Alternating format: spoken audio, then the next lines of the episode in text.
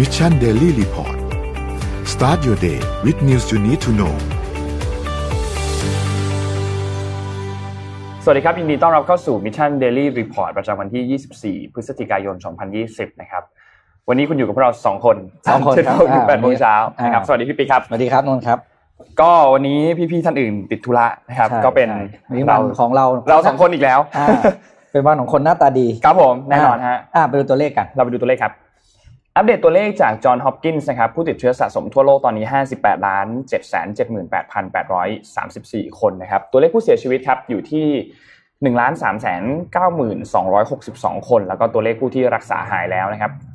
37ล้าน5 9 6 2 5 0 คนครับ เราไปดูตัวเลขในไทยกันบ้างครับ ตัวเลขในไทยนะครับ เมื่อวานนี้ทางด้านสบคได้รายงานอัปเดตตอน 11 โมงนะครับ พบว่ามีผู้ป่วยเพิ่มเติมมา 7 คนนะครับ รวมแล้วสะสม 3,920 คน 7 คนนี้มาจากไหนบ้างนะครับ มีอยู่ในสเต t ควอนตีนทั้งหมดนะครับ มีมาจากเยอรมนี เลบานอน สหรัฐอเมริกา UK โคโซโว แล้วก็กาตาร์นะครับ ซึ่งตอนนี้เนี่ยตัวเลขผู้เสียชีวิตคงอยู่ที่ 60 คนนะครับ ยังไม่มีเพิ่มเติม แล้วก็เมื่อวานนี้มีรักษาหายเพิ่มมาอีก 5 คน เท่ากับว่ามี 94 คนที่กำลังรักษาตัวอยู่ที่โรงพยาบาลนะครับ นี่คืออัปเดตโควิดล่าสุดนะครับจากทางสบคนะครับ แล้วเมื่อวานก็มีเรื่องวัคซีนใช่ไหม อ่าใช่เมื่อวาน อ่ามี มีเรื่องวัคซีนที่ค่อนข้าง อีกหนึ่งราย ใช่ใช่ที่ที่เป็นที่พูดถึงมากเลย อืม วัคซีนนะครับ เราไปเราไปข่าววัคซีนก่อนเลยแล้วกัน เรื่องวัคซีนเมื่อวานนี้เนี่ยต้องบอกว่ามีอีกบริษัทหนึ่งนะครับ ที่ออกมาเปิดเผยผลการ ทดสอบ ทดสอบวัคซีน อืม ในเฟสที่3นะครับก็คือเป็นเฟสที่ทดสอบในคนนะครับ อืม ก่อนหน้านี้เนี่ยมี 2 บริษัทก็คือไฟเซอร์ใช่ไหมครับที่ออกมาอ่าแสดงผลให้ดูแล้ว แล้วก็มีอีกอันหนึ่งก็คือโมเดอร์นาใช่ไหมครับ ซึ่งทั้งสองบริษัทนี้เนี่ยรวมๆกันแล้วเนี่ยก็ผลเขาก็ประมาณ 90%ถึง 95%ใช่ไหมครับ แต่ว่าเมื่อวานนี้ a s t r a z e ซ e c a นะครับ ซึ่งเป็นบริษัทของอังกฤษนะ ของ อืม สหราชอาณาจักรนะครับ ออกมาบอกผลเนี่ยอยู่ที่ 70%ต่ำกว่านะ ต่ำกว่าเยอะเหมือนกัน ถ้าเทียบกันกับเอ่ออีก 2 บริษัทที่ประกาศไปก่อนอย่างไฟเซอร์กับโมเดอร์นาเนี่ยก็ต่ำกว่าเยอะค่อนข้างเยอะ อืม 95%กับ 70%แต่ว่าเมื่อเทียบเมื่อเปรียบเทียบกันแล้วเนี่ยนะครับพบว่าอันนี้เนี่ยดูแลง่าย อ่า ค่อนข้างง่ายดูแลค่อนข้างง่าย เพราะว่าสามารถอยู่ในเก็บรักษาเนี่ยที่อุณหภูมิประมาณ อืม 2-8ถึงองศาเซลเซียสได้นะครับ ไม่ต้องแบบแช่เย็นอยู่ในตู้ที่แบบอุณหภูมิต่ำเป็นพิเศษอย่างของไฟเซอร์อย่างของเมอร์เดนาอย่างเงี้ยต้องแช่เย็นอยู่ในเอ่ออุณหภูมิอยู่ลบ 90 ถึงลบ 70 ซึ่งต่ำมาก ซึ่งการขนส่งมันค่อนข้างลำบาก ๆ ใช่ อืม แต่อันนี้เนี่ยอยู่ที่ประมาณ 2-8ถึงองศาเซลเซียส ซึ่งค้นพบว่ามันค่อนข้างที่จะง่ายต่อการขนส่งมากๆเลย อืม โดยเฉพาะว่าถ้าสมมติว่าเราต้องขนส่งข้ามประเทศอะไรอย่างเงี้ย มันมันค่อนข้างง่ายกว่าเยอะนะครับ โดยเฉพาะเราก็เข้าไปในพื้นที่ที่มันแบบการคมนาคมมันยากนิดนึงอะไรเงี้ย การที่เก็บที่อุณหภูมิที่สูงขึ้นมากว่าเนี่ยก็ค่อนข้างง่ายกว่า แล้วก็อีกอันหนึ่งนะครับคือตัวผลข้างเคียงที่มีจากตัววัคซีนอันนี้นะครับ ทางออกฟอร์ดเนี่ยเขามีการเผยผลข้างเคียงออกมา พบว่ายังไม่มีอะไรที่เป็นผลข้างเคียงร้ายแรงนะ อืม ส่วนใหญ่แล้วเนี่ยก็เป็นผลข้างเคียงที่เกิดจากการฉีดวัคซีนทั่วไป เช่นอาจจะมีไข้นิดหน่อย อืม อาจจะเป็นหวัดนิดหน่อย อันเนี้ยทั่วไปไม่ได้แบบเป็นผลรุนแรงวัควัคซีนไข้หวัดใหญ่ทั่วไปก็ฉีดแล้วก็มีอาการผลข้างเคียงประมาณแบบนี้เหมือนกันนะครับ ซึ่งก็ถือว่าเป็น ข่าวดีข่าวดี เป็นข่าวดีเป็นข่าวดี โอ้ ตอนนี้เนี่ยรัฐบาลของ UK เนี่ยได้มีการสั่งตัววัคซีนตัวนี้เนี่ยจำนวน 100 ล้านโดสแล้วนะครับ ซึ่ง 100 ล้านโดสก็คือฉีดให้เอ่อคนได้ 50 ล้านคนเพราะคนหนึ่งต้องได้รับสอง สอง โด โด ส สอืม นะครับ ทีนี้หลังจากนี้เนี่ยก็มีความเป็นไปได้แล้วว่าเราจะได้เห็นวัคซีนอาจจะในช่วงต้นปีหน้า ปลายปีนี้อาจจะยากหน่อย อืม แต่ต้นปีหน้าเนี่ยค่อนข้างมีความเป็นไปได้สูงนะครับ ตัววัคซีนตัวนี้เนี่ยมีการทดสอบกับผู้เข้าเอ่อเป็นอาสาสมัครเนี่ยจำนวน 20,000 คนนะครับซึ่งก็อย่างที่บอกประสิทธิภาพประมาณ 70%ซึ่งเป็นข่าวดีมากๆนะครับ นี่ก็เป็นข่าววัคซีนที่ทำให้ต้องบอกว่า ตลาดหุ้นเมื่อวานนี้ก็บวกนิดหน่อย โอ้โห บวก ไทย หน่อ เมื่อวานนี้สูงสุดในเอเชียเลยนะซัดไปสามสิบเอ็ดจุดมั้ง อ๋อ นี่เลยที่เลยเขียนเลยเมื่อวานใครรวยหุ้นมอบตัวมาเลยดีกว่า เป็นข่าวดี เป็นข่าวดี เพราะเพราะเพราะว่าเราก็ไม่ได้ซื้อเนอะเราก็อ่าเห็นหุ้นขึ้นมาก็ดีใจด้วยนะครับ เห็นทุกคน ชวดอ ยิ้มเราก็ยิ้มค ส รับ มาคมชาวดอยจะได้ อ่ามีบันไดลงมาสักที ครับผม อ่ะพูดถึงวัคซีนเนี่ยต่อไปพี่มองว่ามันจะเป็นอย่างนี้ ทุกบริษัทเขาก็ทำของเขาออกมาใช่ไหม ครับ แต่ที่บอกว่าคีย์ในการเลือกพิจารณาใช้ของแต่ละประเทศเนี่ยพี่ว่าจุดหนึ่งที่นนท์พูดก็คือใช่คือเรื่องของการเก็บรักษาและการขนส่ง ครับ เพราะฉะนั้นกลายเป็นว่ามันจะไม่ใช่มีวัคซีนตัวเดียวออกมาใช้กับทั้งโลกหรอก อ่า แต่ละประเทศเนี่ยเขาจะต้องประเมินเขาเรียกว่า ศักยภาพของประเทศตัวเอง ในการเก็บรักษาขนส่งเพื่อจะนำวัคซีนไปฉีดให้กับประชาชนของแต่ละคน ครับ งั้นบางประเทศที่อ่ะพูดง่ายๆการขนส่งลำบาก ไม่พร้อมในเรื่องการจะมีโค อืม เชนแบบนั้นเนี่ย ก็อาจจะต้องยอมใช้วัคซีนตัวที่เจ็ดสิบเปอร์เซ็น อ่าใช่ ซึ่ง 70%นี่เป็นไม่ได้บอกว่ามันได้ผล 70%แต่ว่า อืม หมายถึงว่ามันมีการทดสอบแล้วคนพบ อ่า ว่าได้ผลแบบนั้นนะ70%ซึ่ง อืม อ่าตัววัคซีนดังกล่าวพวกนี้เนี่ยนนท์คิดว่ากว่าที่จะมาถึงฉีดให้เราได้เนี่ย มั มัน นต้อง จะ แบบ ดีขึ้นเรื่อยๆ อ่า อีก ใช่มันต้องการันตีแล้วว่าเอ้ยฉีดแล้วได้ผลนะ พูดถึงนี้มันก็ไม่น่าเชื่อเนอะแบบนี่คือเรื่องที่เกิดขึ้นในหนึ่งปีนะ ใช่ ตั้งแต่ต้นปีที่แบบว่า ครับ อะไรก็รู้ดูใช้คำว่าดูไม่มีทางออกนะ ปั่นป่วนมาก ง เลย ง นี้ ไปหมดเออแล้วก็มาถึงแบบไม่ถึงเขาเรียกว่าปีปฏิทินยังไม่นันพลิกอ่ะ อืม กลับมามีความหวังอีกแล้วนะครับ ก็ อ๋อ ดีละดีละให้มันเป็นอย่างนี้ ใช่ใช่ เถอะ เป็นเป็นเป็นเป็นข่าวดีเป็นข่าวดี อืม เอาอีกเรื่องหนึ่งที่ยังไม่ได้พูดถึงคือเรื่องของราคา อ่ ราคาต่อ 1 โดสเนี่ยนะครับ เราเปรียบเทียบกันให้ดู 3 ตัวเลย ของ อืม ที่เป็นของไฟเซอร์ที่ทำกับตัวไบโอเทคเนี่ยนะครับ อืม อันนี้เนี่ยราคาต่อ 1 โดส คือ 1 คนต้องฉีด 2 โดสนะ ราคาต่อ 1 โดสเนี่ยประมาณ อืม 20 ดอลลาร์ ก็ประมาณเลเซหกหกร้อยบาท อืม นะครับ ส่วนของโมเดอร์นานะครับ ซึ่งเป็นของอเมริกานะครับ ตัวนี้เนี่ยราคาอยู่ประมาณ 30 30 กลางๆ ดอลลาร์นะครับ ซึ่งก็คิดตีเงินก็ประมาณพันหนึ่งต่อหนึ่งโดสนะครับ ส่วนของ a s t r a z e ซ e c a ซึ่งเป็นตัวล่าสุดที่เพิ่งมีการประกาศผลการทดสอบมาของอังกฤษนะครับ ตัวนี้เนี่ยอยู่ที่ราคาประมาณ 4 ดอลลาร์เท่านั้นเอง ร้อยกว่าบาท ไม่ถึง 200 บาท อืม ถูกมากนะ เออราคาดีนะ ราคาดีมาก ราคาดีเลยคือ ราคาดีมาก ช่วยเออมันจะดีกับคนส่วนมาก ค่อน จริ ข้าง งดีๆอ่ะมาก เออ และที่สำคัญก็อย่างที่บอกเลยเก็บรักษาค่อนข้างง่ายเลย อืม นะครับหลังจากนี้ก็ต้องรอดูครับว่าในกระบวนการผลิตของแต่ละบริษัทที่เขาก็ต้องเขานนท์คิดว่าขั้นตอนมันก็น่าจะเป็นการแจกแพทเทนต์เนาะก็คือแจกสูตร อ่า ว่า แล้ว อ่ะวัคซีนผลิต ผลิต นี้ เอา เพราะว่าในไทยเองก็มีฐานการผลิตวัคซีนเหมือนกัน ใช่ ประเทศ ขอ เราก็มี แค่ขอแค่มี ขอแค่สูตรมา สูตรมา อ่ามันก็ผลิตได้เหมือนกันนะครับ หลังจากนี้ก็ต้องรอดูครับว่ากระบวนการผลิตเนี่ยจะสามารถผลิตได้มากน้อยแค่ไหนนะครับ อืม ล่าสุดแอตตาเซเนกาเองก็ยังไม่ได้ออกมาบอกนะครับว่าเป้าหมายในการผลิตในปีนี้กับปีหน้าเนี่ยจะเป็นที่เท่าไหร่ นะครับแต่ว่าก็คาดว่าน่าจะใกล้ๆกับของสองเจ้าที่เพิ่งประกาศมาก็คือ ปีนี้อาจจะประมาณหลัก 10 ล้านปีหน้า อืม น่าจะเป็นหลักพันล้านโดสนะครับ อืม นี่ก็เป็นอัปเดตข่าวของวัคซีนเมื่อวานนี้ที่เป็นข่าวฮือฮานะฮะ อ่าอ่ามีอีกเรื่องที่ฮือฮาไม่แพ้กันนะครับ แต่ว่าเรื่องนี้เกิดมาพักหนึ่งแล้ว แล้วก็กำลังจะเข้าสู่เขาเรียกว่า ฉากสุดท้ายของหนังเรื่องนี้นะครับ ครับ อ่าขอภาพพีหนึ่งครับดับ ทุกคนคงจำเธอคนนี้ได้นะครับอลิซาเบธโฮมนะครับ ซึ่งเป็นอ่าผู้ก่อตั้งแล้วก็เป็นซีอของเทเรนอสนะครับ ที่เป็นสตาร์ทอัพที่เรียกว่าลงทุนได้สูงสุดรายหนึ่งของโลกเลยนะครับ ที่ ครับ เรื่องของการตรวจเลือดอ่ะ ครับ อ่านะครับแล้วก็สุดท้ายก็โดนฟ้องว่าเป็นสตาร์ทอัพที่เข้าข่ายหลอกลวงแล้วกันนะเขาใช้ อ่าฮะ เพราะข้อหาที่โดนฟ้องนี่คือหลอกลวง ครับ นะครับ แล้วก็ตอนนี้เนี่ยเธอก็กำลังอยู่ในระหว่างการรอคำตัดสินนะเมื่อวานนี้ก็มีซึ่งคดีตัดสินของเธอคดีเขาเรียกขั้นตอนสุดท้ายเนี่ยจะเกิดขึ้นในวันที่ 9 มีนาปีหน้า ครับ นะครับ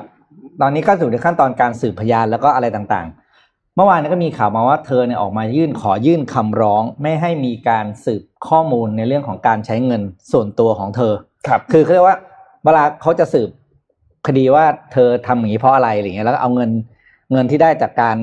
ระดมทุนเนี่ยไปใช้อะไรบ้าง เปทำอะไร ข้อหนึ่งในข้อกล่าวหาที่ทุกคนจับตามองเธอคือเธอเอาเงินไปใช้ผิดประเภท เช่นไป อืม ก็คือเอาง่ายไปใช้เรื่องส่วนตัว อ่าใช้เรื่องส่วนตัว ใช้ของแบรนด์เนมมีชีวิตที่หรูหราอะไรอย่างเงี้ยนะแล้วก็ซึ่งคนที่ร้องเรียนเนี่ยการร้องเรียนว่า เนี่ยคือการใช้เงินผิดประเภท ครับ อ่าเขามีสิทธิ์ฟ้องได้ใช่ไหมเมื่อวานนี้เธอออกมา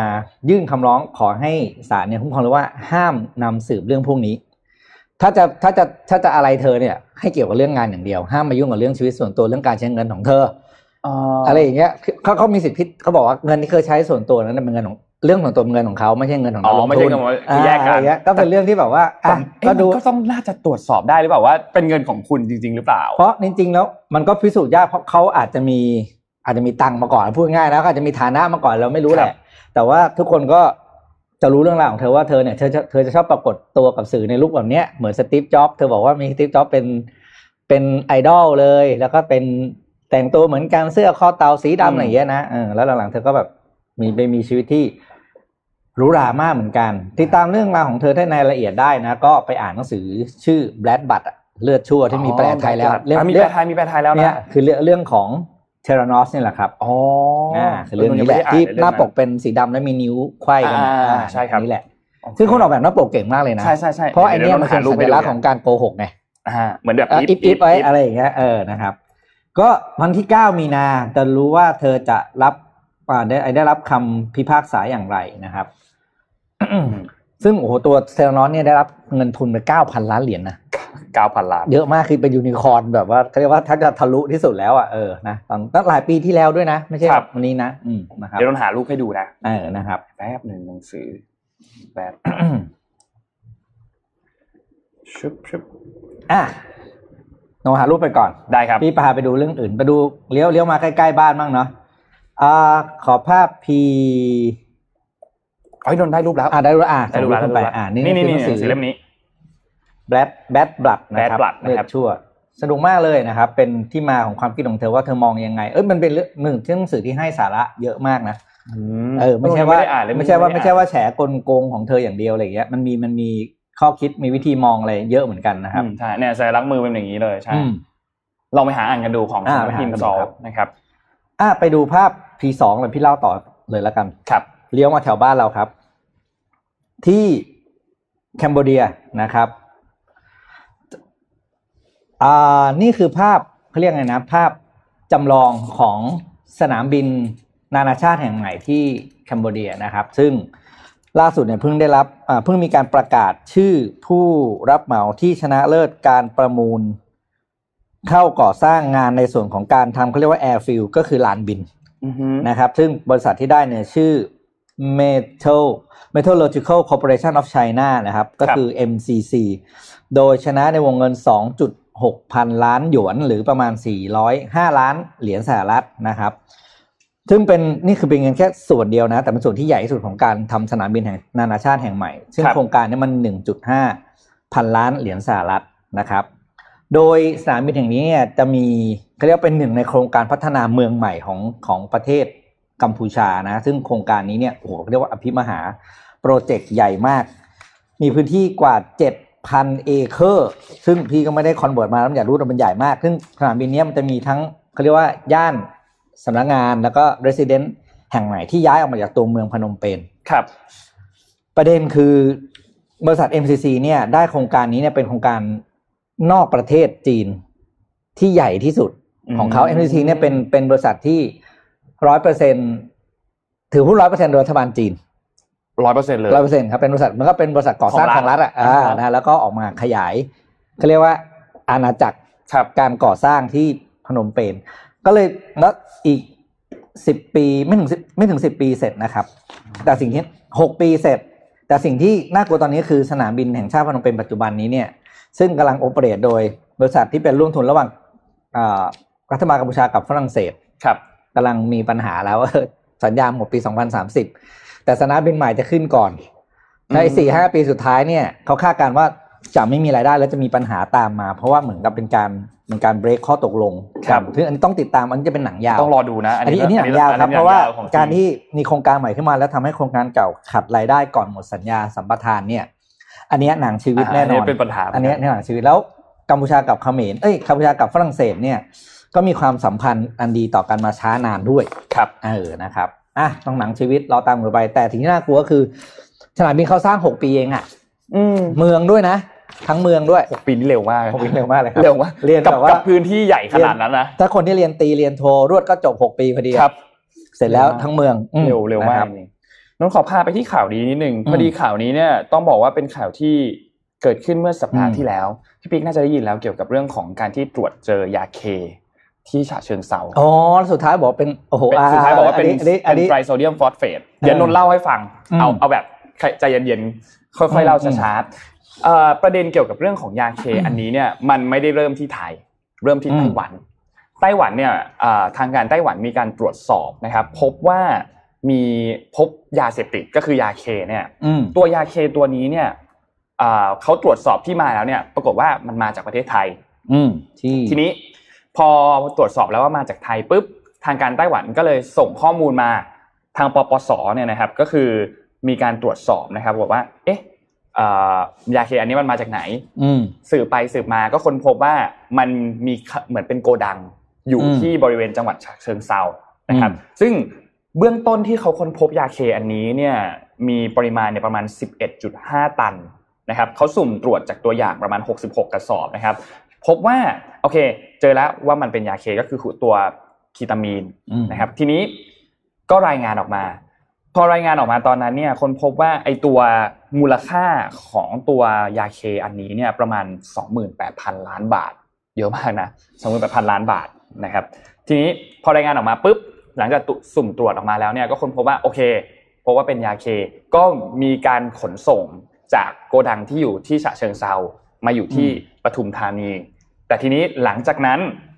มีการออกมาเปิดเผยอีกครั้งหนึ่งบอกว่า ไอตัวยาเคที่เจออันนี้เนี่ย บางส่วนเนี่ย ไม่ใช่ยาเค แต่ว่าเป็นสารที่ชื่อว่าไตรโซเดียมฟอสเฟต ซึ่ง ซึ่งอ้าว ไหนว่าตอนแรกเป็นยาเค อืม แล้วทีนี้ก็เลยก็เลย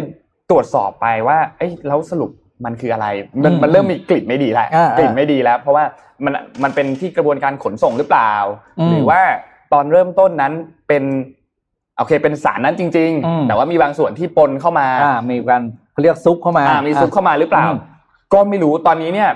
เอ่อในวันนี้เนี่ยนะครับจะมีการแถลงด้วยนะครับ ว่า อ่า อ่าไอคดีนี้เนี่ยมีการสืบแล้วค้นพบว่าอย่างไรบ้างแล้วนะครับ แต่ว่าเอ้มันแปลกๆนะ เออ เพราะว่าตามข่าวที่อ่านเนี่ย ตอนเทสเนี่ยให้ผลเป็นสีอะไรสักอย่างที่พี่จำไม่ได้ไม่รู้สีม่วงสีน้ำเงินพี่จำไม่ได้แหละ ครับ ตอนที่จับประเทศก็เป็น อ่า แล้วพอที่ไปอีกรอบหนึ่งอ้าวสารตัวเดียวกันหยดลงไปพิสูจน์กลับไม่ขึ้น ครับ เออเนี่ยซึ่งมันก็เป็นที่แบบ เออนั่นแหละ ประเทศเราก็เป็นแบบเนี้ยเนาะ มันเลยแปลกๆนิดนึงซึ่ง อืมอืม หลังจากนี้เนี่ยก็ต้องก็ต้องมีการตรวจสอบกันต่อไปนะ แล้วก็อีกอีกหน้าที่หนึ่งนะที่ต้อง อืม ทำคือสื่อสารกับประชาชน อืม ต้องสื่อสารให้เข้าใจเอาหลักฐานมากางให้ดูว่า ถ้าถ้ามันไม่มีอะไรจริงๆ ก็คือไม่มีอะไร เออ แต่ถ้ามันมีก็ต้องสื่อสารให้เข้าใจ เพราะว่าไม่งั้นเนี่ยนนท์คิดว่ามันอาจจะเป็นเป็นปัญหาหนึ่งที่เกิดขึ้นในบ้านเราค่อนข้างเยอะคือเรื่องของการสื่อสาร ตัวเอ่อทางฝ่ายของรัฐบาลหรือฝ่ายของหน่วยงานต่างๆเนี่ยสื่อสารข้อมูลออกมาถึงประชาชนเนี่ยแล้วสารมันถูกเปลี่ยนไปอีกแบบหนึ่งหรือว่าอาจจะไม่สร้างความเชื่อใจให้กับประชาชนเชื่อใจในสิ่งที่มีการแถลงออกมา ซึ่งอันเนี้ยเป็นปัญหาใหญ่เหมือนกันนะ อืม ในเรื่องของการสื่อสาร เพราะฉะนั้นก็รอดูกันต่อไปครับ เพราะว่าตัวนี้เนี่ยก็ต้องมีการตรวจสอบกันต่อนะครับ ว่าสุดท้ายนั้นจะเป็นยังไง แต่ก็ คือ แปลกๆ คือ แปลก เอ ๆ อ ติด คือ แปลก เห็นแล้วก็กุ้มอ่ะ อืม แล้วเป็นอันหนึงเหมือนตัวเนี้ยที่มาของข่าวเนี่ยเหมือนรัฐบาลไต้หวันแจ้งมาใช่ไหมก่อนด้วยใช่ไหม อ่า เออ ใช่ ไม่ ทา ใช่ งการไต้หวัน ไม่ใช่รัฐบาล แจ้ง ไทยรู้ก่อนนะ ต้องแบบรอให้รัฐบาลไต้หวันแจ้งเข้ามาก่อนแล้วเราก็ถึงแบบขยับตัวแล้วก็ไปเจออะไรอย่างเงี้ย คือเมื่อเดือน คื เดื อ อน แบบ เดือนกันยายน ฮะอะไรเหรออะไรอย่างเงี้ย เดือนกันยายนอ่าทางไต้หวันเนี่ยมีการตรวจสารตัวคิตามีนเนี่ยประมาณ อืม 300 กิโลกรัมนะครับ แล้วพบว่าเฮ้ยไอสารอันนี้เนี่ยต้นทางมาจากไทยก็เลยส่งเรื่องมา แล้วปปสก็ทำการแกะรอยต่อนะครับ มีการประสานงานการแกะรอยต่อจนกระทั่งไปเจอที่โกดังฉะเชิงเซานั่นแหละ อืม นะครับ ก็รอดูไว้เอาเขาจะแถล รงอดู ว่าะ ร ไ อดูรอดูการ เ แถลงครับ วันนี้จะมีการแถลง อ่ะมีหนังสือมาแนะนำด้วยนะวันนี้เป็นหนังสือของบารักโอบามาใช่ไหม อ่าใช่ อ่า อันนี้เจ๋งมาก อ่านะครับ ขอภาพ เอาภาพขึ้นมาเลย เดี๋ยวพี่ แล้วเดี๋ยวตาม ขอ ด้วย ภาพ ภาเพป็น N3 ครับ อืมใครที่เป็นแฟนๆหนังสือของมิเชลโอบามา ไม่ต้องน้อยใจนะ ครับ อ่า เพราะว่านี่ครับ อ่าบารักโอบามาประธานาธิบดีของสหรัฐคนที่ 44 44 อ่าก็มีหนังสือออกมาเหมือนกันนะครับ หนังสือก็คือชื่อเรื่องว่า A Promised Land นะครับเขียนโดยบารักโอบามานะครับหนังสือเล่มนี้เนี่ยเป็นการเล่าเรื่องเกี่ยวกับตอนที่บารักโอบามาเนี่ยเป็นประธานาธิบดีของสหรัฐนะครับ ซึ่งในเล่มนั้นเนี่ยก็มีการเขียนพูดถึงเกี่ยวกับคนนู้นคนนี้คนนั้นเนี่ยเยอะมากไม่ว่าจะเป็นแบบเดวิดคาเมรอน อืม นะครับ เป็นวลาดิเมียร์ปูติน นิโคลาซาโกซีนะครับ เป็นอดีตประธานาธิบดีประธานาธิบดีของฝรั่งเศสนะครับ แองโกลา มาโซลนายกรัฐมนตรีของ เย เย อ อ ร รมมนี นี อืม นะครับ แล้วก็มีเรเซ t ไทยิปเอ r ด o กันนะครับ โอ้ยมีเยอะมากนะครับ ซึ่งในเล่มนี้เนี่ยต้องบอกว่า โอเคนนท์ยังไม่ได้อ่านอะเพราะว่ายังไม่ เพิ่ง เห็น ออกเอง เพิ่งออกเพิ่งออก อืม ตอนนี้เนี่ยทำยอดขายดีมากนะสของสำนักพิมพ์ Penguin Random House นะครับ อืม แค่ 24 ชั่วโมงแรกเนี่ยขายไปแล้ว 9 แสนเล่ม โอ้โห 24 ชั่วโมงนะ หนังสือพี่ 24 ชั่วโมงแรกขายไป 90 เล่ม อ่าอ่ะขอภาพสุดท้ายที่เพิ่งส่งไปด้วยนะครับ เป็นภาพจากหน้าจอจาก Amazon นะอ่ะ เล่าต่อได้ใครจะซื้อก็ตามเข้าไปตามกันแล้วกัน อ่าใช่ อเมซอน เดี๋ยวเดี๋ยวในไทยน่าจะเอาเข้ามานะในคิโน อ่า หรือว่าเอเชีย อืม บุ๊กเดี๋ยวคงเดี๋ยวคงมีให้เห็นแล้วอะแล้วก็อ่าเล่มนี้น่าจะมีแปลไทยนะ มีอยู่แล้ว เดี๋ยว ล่ะ เดี๋ยวคงคงมีอยู่แล้วแหละ น่ๆ ไม่น่าไม่ไม่น่าพลาดนะครับ อืม ซึ่งไอ้หนังสือเล่มเก่าของเราอย่างอ่า becoming ของมิเชลโอบามา อืม ยังอ่านไม่จบเลยอะ เออ แล้วก็หนังสือตัว ห้าร้อยกว่าหน้าเนี่ย อ่า the room where it happened ของจอห์นโบตันเล่มนั้นก็ยังอ่านไม่จบเลย เออ หนามากเลยอะ อืม เดี๋ยวเดี๋ยวค่อยๆ อ่านนะครับเดี๋ยวเดี๋ยวจะมาค่อยๆเล่าให้ฟัง เออไม่รู้เขาเขียนได้ไงนะหนังสือหนาขนาดนี้ เขียนเขียนว่าเหนื่อยแล้ว อ่านก็เหนื่อย เอ ครับ อ เพราะว่าคือหนังสือพวกเนี้ยอ่านในเล่มเฉยๆอะบางทีไม่รู้เรื่องนะ ม ต้องแบบว่าอ่านปุ๊บแล้วก็เฮ้ยอ๋อเหตุการณ์อันนี้ไป ค่อยเปิๆเรี ด ยบเรียง ข่าวดู เออ ก่อ ต้ น องไป ว่า เรียบเรียง ตอนนั้นมันเกิดอะไรขึ้นนะ แล้วก็ อืม พอมาอ่านเนี่ยมันจะถึงค่อยๆ รู้เรื่องรู้เรื่องเพิ่มขึ้นมานะครับ อืม ก็รอดูครับหนังสือเล่มนี้ว่าเดี๋ยวนนท์ยังไม่เห็นรีวิวของหนังสือเล่มนี้เหมือนกัน แต่ว่าคิดว่าหลังจากนี้คงน่าจะเกลื่อนเลยรีวิวนะครับแล้วเดี๋ยวถ้ายังไงเราได้หนังสือเล่มนี้มาอาจจะเอามาแจก อา อ่า จจะมีอาจจะมีเอามาแจกนะครับ โอเคนนท์พาไป อ่าเดี๋ยวพี่พาไปดูข่าวที่ยุโรปนิดนึง โอเค นะครับ ครับ อ่า ขอภาพ P3 ครับ เมื่อวานนี้ทางยูโรโซนก็ได้มีการเปิดเผยตัวเลข เขาเรียกว่า PMI นะครับ มันย่อมาจาก Purchasing Manager Index นะครับ ก็คือดัชนีวัดความแข็งแกร่งทางเศรษฐกิจนั่นเองนะ ก็คือวัดเขาจะวัดสองสองส่วนก็คือ ภาคการผลิต ครับ แล้วก็ภาคการบริโภคว่ามีการขึ้นลงยังไงนะครับเมื่อวานทางยูโรโซนเนี่ยเปิดเผยตัวเลขออกมา ตัวเลขของเดือนพฤศจิกายน อืมเขาเปิดเผยในเดือนพฤศจิกายนตัวเลขของตุลานะ เป็นตัวเลขที่ต่ำที่สุดในรอบ 6 เดือนนะครับ โดยแต่ละประเทศก็จะมีตัวเลขของตัวเองนะครับ โดยภาพรวมของยูโรโซนเนี่ยตกลงมาอยู่ที่ 45.1 ซึ่งตกมาจากเดือนก่อนหน้าเนี่ยที่ 50 point เหลือ 45.1คือตกลงประมาณ 10%เปอร์เซ็นต อืม แปลว่าเศรษฐกิจก็ก็ก็ค่อยๆ มีสัญญาณที่กลับไปแย่อีกแล้ว ครับ เพราะเรื่องจากการมี second wave ในที่ยุโรปนั่นเองนะครับทีนี้ไปดูเจาะลึกในแต่ละประเทศกัน ก็จะมีต่างกันนะข่าวก็จะมีมาสสองประเทศให้ฟังอย่างฝรั่งเศสเนี่ยฝรั่งเศสเนี่ยก็ที่เขาเขาอาการเขาหนักใช่ไหมเขามีผู้ติดเชื้อเพิ่มขึ้นใช่ไหมก็เขาก็เลยมีพวกมาตรการ second t i ไอ้ second wave มีการล็อกดาวน์เพิ่มขึ้นอะไรเงี้ย มันก็ได้ทำให้ตัวเลขของฝรั่งเศสตอนนี้หนักที่สุดเลยในยูโรโซนก็คือ PMI Composite ตัวเนี้ยเหลือแค่ 39.9เองนะ อืมฮึ คือเรียกว่าอ่อนเปลี้ยมาก ครับ เศรษฐกิจตอนนี้คือขยับแทบไม่ได้เลย ในขณะที่เยอรมันเนี่ย ซึ่งมีพื้นฐานทางเศรษฐกิจที่เป็นภาคการผลิตมากกว่าฝรั่งเศสด้วยซ้ำไปเนี่ย แต่มีเขาเรียกว่ามีสัญญาณเป็นบวก โดยตัวเลข PMI เนี่ยขยับมาอยู่ที่ 52 ครับ อืมคือคำว่าอินเด็กซ์คือเต็มมันคือร้อยไงร้อยนี่คือดีมาก ครับ เพราะฉะนั้นไอเราก็เกณฑ์ว่าอะไรที่ต่ำกว่า 50นะถือว่าเศรษฐกิจไม่ค่อยแข็งแรงแล้ว อืม ก็ยังน่าเป็นห่วงสำหรับในยุโรปว่าจะเป็นยังไงต่อไป เพราะว่ายังอ่วมมันอยู่ ต้องติดตามนะติดตาม รอ ข่าว ดูครับ อืมติดตามข่าวกันต่อไป คอมเมนต์บอกว่าในเอเชียบุ๊กกับในคิโนหนังสือเล่มนี้มาแล้ว โอ้เหรอมาแล้วเหรอ มาแล้วมาแล้ว ก็ อืม เข้าเข้าไปไปตามกันได้ครับ ใครไปอ่านแล้วก็เล่าให้ฟังด้วย เราอ่านไม่ไหว ฝากด้วยนะครับ เออฝากด้วย ฝากซูมเข้ามาเล่าให้เราฟัง อืมอ่านนท์เอาเลย โอเคครับ หนึ่งอันก่อนไปเจ็ดโมงครึ่ง ได้เลยครับเอ่อนนท์มีเรื่องเกี่ยวกับเอาไปเราไปการเมืองสหรัฐนิดนึงแล้วกั อื น มอืม อย่างที่เราทราบว่าตอนนี้เนี่ยค่อนข้างจะชัวร์แล้วว่าเป็นโจไบเดนที่จะขึ้นเป็นประธานาธิบดีคนที่ 40 สี่สิบหก 46 ครับ ของ งวดก่อน แล้วก็หวยออกไปแล้วด้วย เรียบก่อนเรียบร้อยแล้ว เรียบร้อยแล้วนะครับ มีอิทธิพลกับบ้านเรามาก ครับผม ทีนี้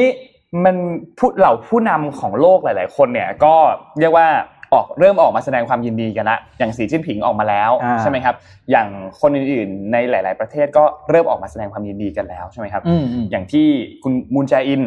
ของเกาหลีใต้ก็ออกมาแล้วใช่ไหมครับ แล้วก็หลายๆคนก็ออกมาแสดงความยินดีกัน ทีนี้มีคนหนึ่งที่ยังไม่ได้แสดงความยินดีก็คือวลาดิเมียร์ปูติน อ่า อ่าล่าสุดครับเขาออกมาให้สัมภาษณ์แล้วเมื่อวันที่ 22 พฤศจิกายนที่ผ่านมาถึงประเด็นนี้ เขาก็บอกว่าในในในตอนเนี้ยผลการเลือกตั้งที่แต่ละรัฐเนี่ยทำการนับคะแนนออกมาเนี่ยยังไม่ได้มีการยืนยันเป็นแบบออฟฟิเชียลซึ่งถูกต้องยังไม่ได้มีการยืนยันจริง ๆ เพราะว่าตัวผลอันนี้เขาจะยืนยันกันเดทไลน์เนี่ยรู้สึกจะถึงช่วงประมาณกลางเดือนธันวาคม นะครับทีนี้วลาดิเมียร์ปูตินเองก็บอกว่าเขาก็โอเคแหละ ที่จะทำงานกับผู้นำสหรัฐไม่ว่าจะเป็นคนไหนก็ตามจะเป็นทรัมป์หรือจะเป็นโจไบเดนเขาโอเคหมดไม่มีปัญหา แต่จะแสดงความยินดีกับคู่แข่งเนี่ยก็ต่อเมื่อผลการเลือกตั้งเนี่ยมันเสร็จเรียบร้อยแล้ว ทางการแล้ว เป็น อ่า ทางการตามกระบวนการทางกฎหมายเรียบร้อยแล้ว ก็คือเหมือนบอกประมาณว่าก็ รอก่อนรอก่อนอาจจะมีพีคก็ได้ อืม ยังไม่ยังยังไม่ออกตัวยังไม่ออกตัว แต่ว่าผู้นำคนอื่นอื่นๆในโลกเนี่ยออกตัวกันไปแล้วนะ อืมอืม คนนี้ก็ก็รอก่อนนะครับ แต่ว่าเราก็ไม่รู้เหมือนกันนะว่าจริงๆแล้วเนี่ยปูตินเองเนี่ยอยากให้ใครเป็นประธานาธิบดีมากกว่ากัน อืมตอนนี้ถ้าถ้าไปตามอ่านในในหนังสือพิมพ์เศรษฐกิจทั้งหลายก็จะเริ่มวิเคราะห์กันแล้ว ครับ ว่าผลกระทบของการไม่ใช่ผลลบผลของการเป็นโจไบเดนหรือโดนัลด์ทรัมป์เนี่ย ต่างกันยังไง มันต่างกันยังไง แล้วก็ประเทศไหนเฟเวอร์ใครมากกว่าซึ่งไม่เหมือนกันนะ อืม ไม่เหมือนกันต้องไปตามอ่านดี ครับ ๆ ว่าใครอยากได้ใครนะครับ เราเองเราก็คือมันเป็นโอปิเนียนอะไม่ได้เราไม่สามารถสรุปได้ ครับ ว่าว่าใครดีกว่ากัน แล้วที่สำคัญคือตัวโจไบเดนเองก็ยังไม่ได้รับมอบตำแหน่ง ครับ เขาเรียกคือรับตำแหน่งใช่ไหมฮะ ใช่ แล้วก็ยังไม่ได้แถลงนโยบายเพราะฉะนั้นเราจะยังพูดอะไรไม่ได้มาก อืม อ่า แต่วันนี้จะมีการประกา ศเอ่อคณะรัฐมนตรีนะ ของ วัน โจ นี้ ไบเดนนะ ใช่ไหมประกาศ วันนี้ ใช่ไหม แต่ไม่แน่ใจว่าจะประกาศครบทุกตำแหน่งหรือเปล่า อืม แต่ว่าแต่ว่า อืม มีบางส่วนที่ถูกประกาศออกมาแน่นอนนะครับ ซึ่งเราก็น่าจะรู้ข่าวกันพรุ่งนี้ อืม เดี๋ยวพรุ่งนี้มาเล่าให้ฟังแปดเจ็ดโมงครึ่งครับ อ่าแต่โมงครึ่งครับ วันนี้รับหน้าที่นะครับ โดยจันนนท์มอบหมาย ไม่ใช่ จันนนท์สั่งมาครั บจันนนท์จันนนท์นี่ครับ วันนี้มาคุยเรื่องเพื่อนดีกว่า ครับ วันนี้อยู่สองคนคุยสนุก ห้า เพื่อนแบบไหนที่เราควรตัดออกจากชีวิตนะครับ อันเฟรน อันเฟรนก็ตั้งชื่อ ตั้งชื่อหัวข้อว่าอันเฟรนนะครับ อ่ะไป ไปเลยนะครับ แบบไม่ต้องนี่เพื่อนแบบแรกเลยนะครับ ที่ เราควรจะตัดออกก็คือคนที่ทำให้เรารู้สึกแย่เวลาเจอกันนะครับ คือมาถึงก็อะไรวะนนท์แต่งตัวอะไรวะอย่างเงี้ยมาถึง อ่า เอาละอะไรนะ เปิดมาก็เปิดมาก็เอางี้เลย นอนกินอะไรอ่ะเฮ้ยกินหนีได้ไงอะไรคือแบบคนพวกเนี้ย เอ้าทำอะไรอยากนนท์หรอกเออพี่ปิ๊กครับนนท์อยากทำนี้ทำทำไมอะไรอย่างเงี้ยแบบมันเดี๋ยวบอกมันจะมีคนแบบนี้ เออมันมีคนแบบนี้ เออ จริงๆนะ คนแบบนี้ที่แบบว่าทำให้เรารู้สึกแย่ทั้งก่อนเจอคือเหมือนกับวันเนี้ยนนท์จะต้องไปเจอเพื่อนกลุ่มนี้แล้วจะไอ้ตาคนเนี้ย มันจะมาด้วยอ่ะนนท์จะรู้สึกแล้วเจอไอ้นี่อีกแล้วเนี่ยคือความรู้สึกที่แย่ก่อนจะไปเจอมัน ครับ ระหว่างเจอมันก็จะยิงอะไรมาเรื่อยๆใช่ไหมมันก็หลังหลังหลังเจอคือเราเราเทคแมสเซจของเขาอะกลับเข้ามาด้วยไอ้ไอ้พลัง พลังลบ ทำร้ายของ ทั้งหลาย พวกมันเนี่ย เออ คือสิ่งที่อันตรายแล้วก็ถ้าตัดคนจำพวกนี้ไปได้ ตัดไปก่อนเลย ครับ นะครับ อ่าแบบประเภทที่สองนะครับ เพื่อนที่ไม่เคยเก็บความลับของเพื่อนคนอื่น อืม นนท์นนท์พี่มีเรื่องของพี่แท็บเล่าให้ฟังนนท์จะบอกใครนะ อย่างเงี้ย ใช่ใช่แล้วแล้วเราจะไม่กล้าเล่าอะไรให้คนที่ฟั เออแล้วลองคิดดูว่าถ้าพี่หรือว่าพี่ว่าเฮ้ยนนท์พี่เอาเรื่องเอาเรื่องบอสมาเล่าให้ฟังอ่ะ แล้ววันที่นนท์ไม่อยู่กับพี่อ่ะแล้วเรื่องของนนท์จะไม่จะไม่ถูกพี่เอาไปเล่าคนอื่นฟังเหรอ ไม่รอด ถูกไหมเออเพราะฉะนั้นเนี่ยคนเหล่านี้ก็นะก็ก็ระวังนะครับ แล้วเราจะเจอคนนี้เยอะจริง ใช่ ๆ ที่บอกว่าถ้าไม่อยากให้ใครรู้ให้นำให้ขึ้นประโยคเอาหน้าว่าเรื่องนี้เป็นความลับอย่าบอกใคร ครับ รู้ทุกคน รู้ทุกคนนะปิดกันให้แซบ ครับผม เออนะ เหมือนเหมือนเหมือนตัวเอกสารตอนจะปิดสั่งปิดเทเลกราตอนนั้นอะ เออเออ รับที่สุด ลับที่สุด ดูทั้งทวิตเตอร์เลย รับที่สุดนะครับ รู้ทั้งรู้ทั้งโลก อ่า ประเภทที่สามนะครับ ก็คือเพื่อนที่ใช้คำง่ายว่าเอาเปรียบเนาะ ครับ เอาแต่ได้ไม่เคยให้ แล้วเอาเปรียบทุกครั้งที่มีโอกาส อะไรครับเช่นเวลาจะมีเรื่องให้เราช่วย อืม มาได้เลยโทรมาอะไรมาสารพัดมาถึงที่ก็มี ครับ แต่พอเวลาที่เราอ่ะมีแบบเออ ช่วยหน่อย ช่วยแล้วก็หน่อยนะหายเงียบอะไรอย่างเงี้ยพวกนี้คือคือนานๆนี่นานๆเป็นครั้งแรกอาจจะโอเคอะถ้าจะด่วนจริงแต่ถ้าเป็น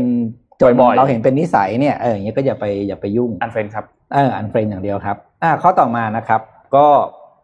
อันนี้คือคนที่เขาไม่ได้คิดร้ายอะไรกับเรา แต่เขาคิดร้ายกับตัวเองกับโลก คือคนที่เป็นเขาเรียกว่า constantly negative คือคิดแต่ด้านร้ายบ่นในทุกเรื่อง ครับ หุยคือเออคนคิดลบอ่ะเออคนคิดลบ อืม ก็จะเป็นสิ่งที่พาให้เราหดหู่ไปด้วยนะครับ เพราะว่าไอ้พลังคิดลบของเขาเนี่ยมันจะทำให้เราบั่นทอนสภาพจิตใจ ครับ แล้วก็สมองในการทำงานของเราด้วยนะครับ แบบที่ห้าก็คือคนที่ผิดคำพูดในนาทีสุดท้าย ไอ้พวก last minute break อ๋อ promise เนี่ย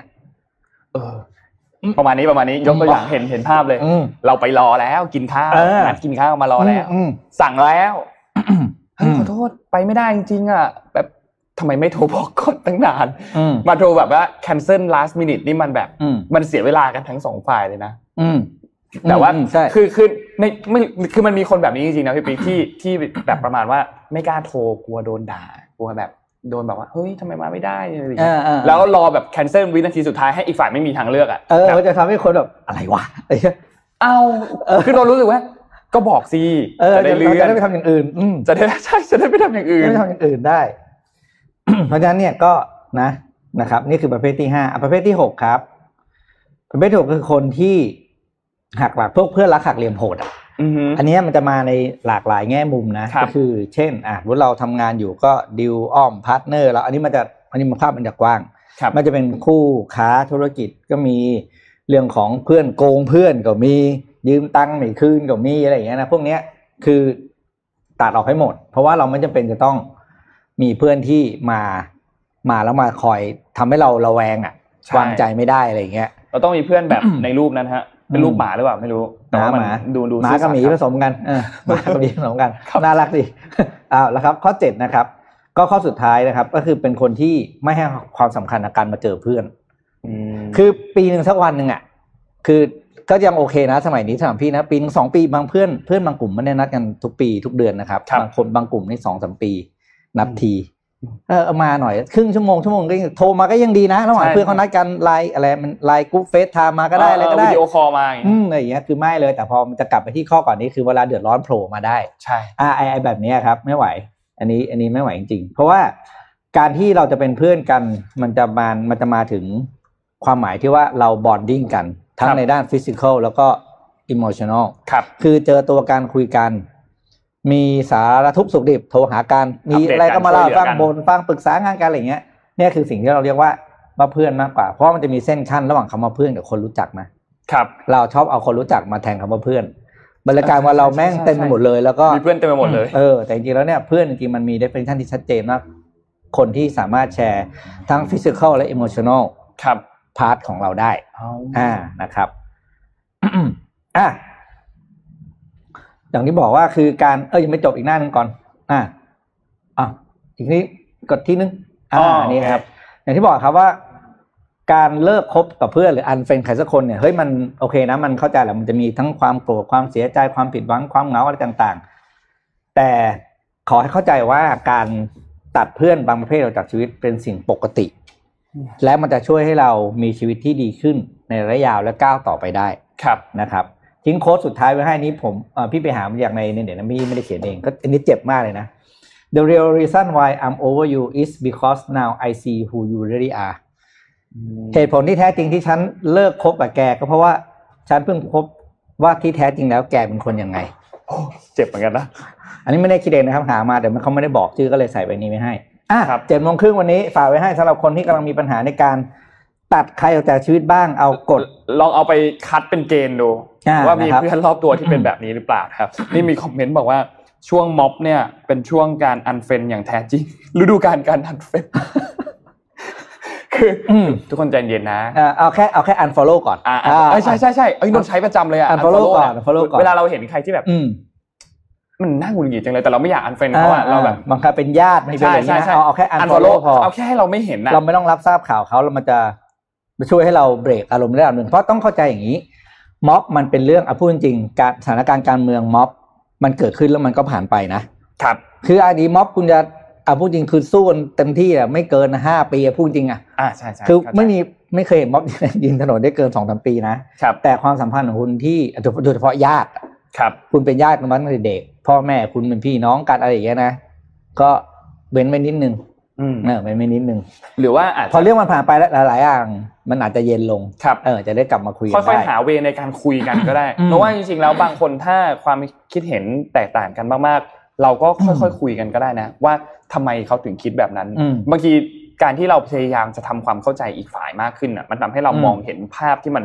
กว้างมากขึ้นเหมือนกัน สิ่งหนึ่ง อืม ที่นนท์อยากบอกทุกคนคือ ตอนเนี้ยในโซเชียลมีเดียหรือในปัดหน้าไทม์ไลน์ใน Facebook ใน อืม Instagram อืม ใน Twitter ของทุกคน เนี่ยมันมันมันกำลังเกิดเหตุการณ์แบบนี้ขึ้นคืออ ม สมมุติว่าเราอยู่ฝั่งที่เฟเวอร์ฝั่งบ๊อบมากๆ อืม ข้อมูลที่มันไหลมาในไทม์ไลน์ของเราอะมันมีแต่ม็อบ มันจะมีแต่ม็อบม็อบม็อบม็อบม็อบแล้วก็ด่าอีกฝ่าย เออ อ่ะ ส่วนอีกฝั่งหนึ่งเหมือนกันที่เป็นเฟเวอร์ฝั่งที่แอนตี้ม็อบมาก อ่า ๆ ก็จะมีข้อมูลที่ แบบนั้นอะ ด่าม็อบด่าม็อบด่าม็อบ อืม ด่าม็อบ ซึ่งทั้งสองฝ่ายได้รับข้อมูลในคนละชุดกันโดยสิ้นเชิง อืมอืม นนท์เคยไปแบบ